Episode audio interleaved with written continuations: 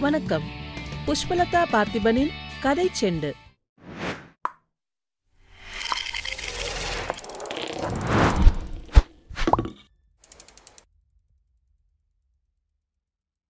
நந்தி பகவானோட புராண கதை பத்தி பாப்போம்.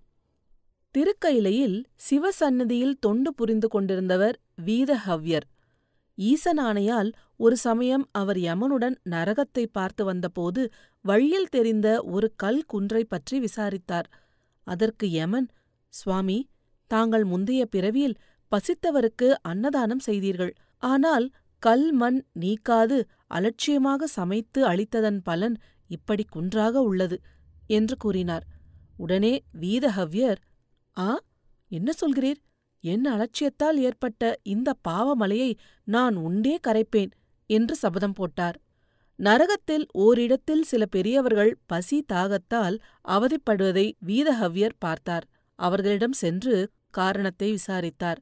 அவர்களும் முனிவரே எங்களுக்கு நீர் வார்த்து தர்ப்பணம் செய்து கரையேற்ற புத்திரர்கள் இல்லாததால் புத் என்னும் நரகத்தில் உழல்கிறோம் என்று அழுகா குறையாக சொன்னார்கள். இதைக் கேட்ட வீதஹவ்யர் கவலைப்படாதீர்கள். உங்களின் துன்பத்தை நான் நீக்குவேன் என்றார். நரகில் இடர்பட்டு வந்த பெரியவர்கள் தமது முன்னோர்கள் என்பதை வீதஹவ்யர் புரிந்து கொண்டார்.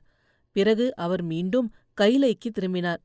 எம்பெருமானே என் பாவமலையை கரைக்கவும் என் முன்னோர்களை கடைத்தேற்ற சத்புத்திரனை பெறவும் நான் பூலோகம் செல்ல எனக்கு அருள் புரியுங்கள் பகவானே என்று வேண்டினார். சிவபெருமானும் தாதஸ்து பவ என்ற மந்திரத்தை சொல்லி வாழ்த்தி அனுப்பினார். அடுத்த பிறவியில் வீதஹவ்யர் திருவையாற்றில் அந்தணர் குலத்தில் பிறந்தார். விவரம் தெரிந்த நாள் முதல் கல்லை உணவாக உண்டார். அதனால் அவரது பாவமும் தொலைந்தது. சிலாதர் சித்திரவதி என்னும் உத்தமியை மணந்தார். ஒருநாள் அவரது மனைவி சுவாமி நம் குலம் விளங்க பிள்ளையில்லையே எனக் கூறினாள். வெகு காலமாக நமக்கு பிள்ளை இல்லை என்பதை நினைத்து கவலைப்படாதே தேவி. கருவில் பிறக்காத அற்புத புதல்வன்தான் நமக்கு வேண்டும். அதற்காக ஈசனை வேண்டி தவம் செய்வேன் எனக் கூறினார் சிலாதர். சிலாதரும் தவம் செய்ய ஆரம்பித்தார். சிலாதரின் தவத்தை மெச்சி சிவபெருமான் தன்னை மறந்து அவருக்கு காட்சி தந்தார். இறைவா என் குலமும் உலகமும் உய்யவும் சிவநெறி ஈடேறவும் ஒரு புதல்வனை அருள வேண்டும் என வேண்டினார். வீதஹவ்யா சைலமலையில் புத்திர காமேஷ்டி யாகம் செய்.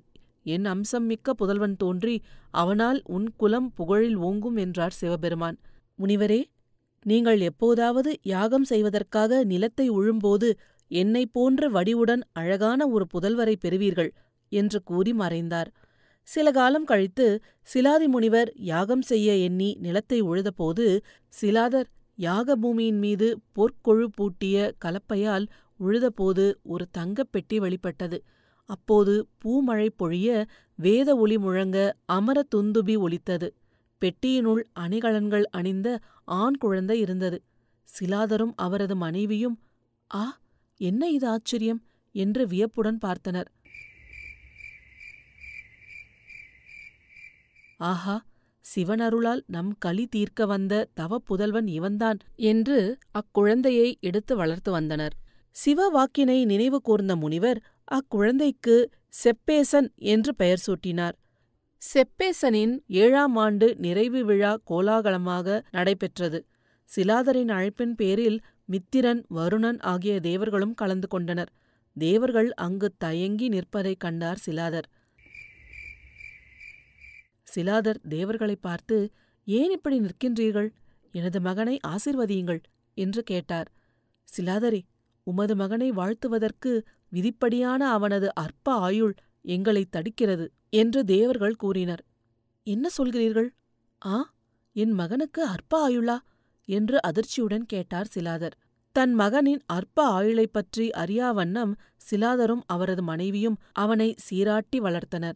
ஆனால் ஒருநாள் தாயே தந்தையே நான் நீண்ட காலம் உயிர் வாழ மாட்டேன் என்பது எனக்கு தெரியும். மகாதேவனை ஆராதித்து அவர் அருளால் என் ஆயுளை நீட்டிப்பேன். கவலை வேண்டாம் என்றார். செப்பேசன் ஐயாரப்பன் கோயிலை அடைந்து அரியாயன் தீர்த்தத்தில் மூழ்கி பஞ்சாக்ஷர மந்திரத்தை ஜபித்தான். நீர்வாழ் ஜந்துக்கள் அவனை கடித்து உதிரத்தை உறிஞ்சின.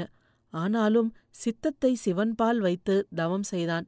சில காலம் கழித்து அவனது ஒப்பற்ற தவத்தால் மகிழ்ந்த சிவபெருமான் உமையுடன் அவன் முன் தோன்றி அவனை தடவி கொடுத்தார். உடனே அவன் உடல் பொன் போல் ஒளிர்ந்தது. சிவபெருமானையும் உமையாளையும் கண்டவுடன் ஐயனே அம்மையே என வணங்கினான். மகனே நீ எனது பஞ்சாக்ஷர நாமத்தை உன்னை மறந்து ஆழ்ந்து ஜபித்ததால் என்னை ஒத்தவனாகவே விளங்குவாய். வேறு வரம் கேள் மகனே என்று சிவபெருமான் கூறினார். ஐயனே வேத சிவகலை ஆகமங்களையும் அவற்றின் உட்பொருள்களையும் தாங்களே எனக்கு உபதேசித்து அருள வேண்டும். சிவபெருமான் செப்பேசனுக்கு பஞ்ச நதிகளையும் வரவழைத்து அபிஷேகம் செய்தார். சகல கலை ஞானங்களையும் அறிந்தவனான நீ இன்று முதல் நந்தி தேவன் என்று எல்லோராலும் அழைக்கப்படுவாய். இன்னும் வரம் கேள் மகனே என்று சிவபெருமான் கூறியதும் செப்பேசன் ஐயனே சிவனடியார்களும் விரும்பும் பதினாறு பேர்களையும் எனக்கு தந்தருள வேண்டும் எனக் கேட்டான். தந்தோம் என்று கூறி அந்த வரத்தையும் தந்தார். ஆதிமூர்த்தியே யாம் ரிஷப வடிவில் உம்மை தாங்கி உலகை வலம் வர வேண்டும். இதற்கு நீங்கள் அருள் புரிய வேண்டும் என வேண்டினான்.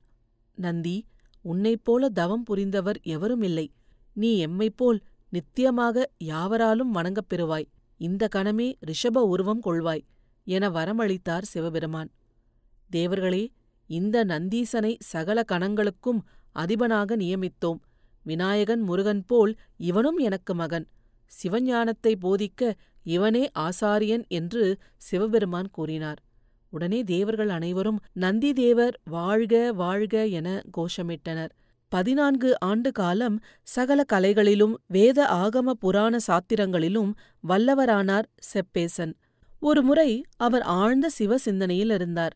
அப்போது அவர் சிவனுடைய அந்தரங்க காவலராக இருந்ததும் அப்போது ஆடி என்ற அசுரனை சிவபெருமான் உத்தரவு இல்லாமல் அனுப்பியதால் சிவபெருமானால் சபிக்கப்பட்டு இப்பூமியில் பிறந்தது நினைவுக்கு வந்தது. பிறகு சிவபெருமானை நோக்கி ஒற்றை காலில் நின்று கடும் தவம் புரிந்தார். அவரது தவத்தைக் கண்டு மனமகிழ்ந்த பரமேஸ்வரன் அவர் முன் தோன்றி செப்பேசருக்கு சூரிய தீர்த்தம் சந்திர தீர்த்தம் கங்கை நீர் இறைவியின் கொங்கை நீர் இடப வாய்நுரை நீர் ஆகிய ஐந்து வகை தீர்த்தங்களால் அபிஷேகம் செய்து தங்கப்பட்டம் அணிவித்து நந்தீஸ்வரர் என பெயர் சூட்டினார். அத்துடன் சிவன் தமக்கு சமமான அதிகாரத்தையும் சிவகணங்களுக்கு தலைமை தாங்கும் பதவியினையும் முதல் குருநாதன் என்ற தகுதியினையும் நந்தீஸ்வரருக்கு அளித்தார். பின்னர் பட்டு சாத்தி முடி அணிவித்து வீதி உலாவாக நந்தி தேவரை எடுத்துச் செல்கின்றனர். அன்று முதல் சிவனை விட்டு எங்குமே நீங்காமல் அவர் வாகனமாகவும் ஆனார். அதனால் அவர் நந்தி தேவர் என்று அழைக்கப்பட்டார். நந்தீஸ்வரருக்கு திருமணம் செய்ய முடிவு செய்து அவருக்கு திருமழப்பாடியில் வாழ்ந்து வந்த வசிஷ்ட முனிவரின் பேத்தியும் வியாக்ரபாத முனிவரின் மகளுமான சுயம்பிரகாசை என்ற பெண்ணை பங்குனி மாத புனர்பூச நட்சத்திரத்தில் திருமழப்பாடியில் திருமணம் செய்து வைத்தார்.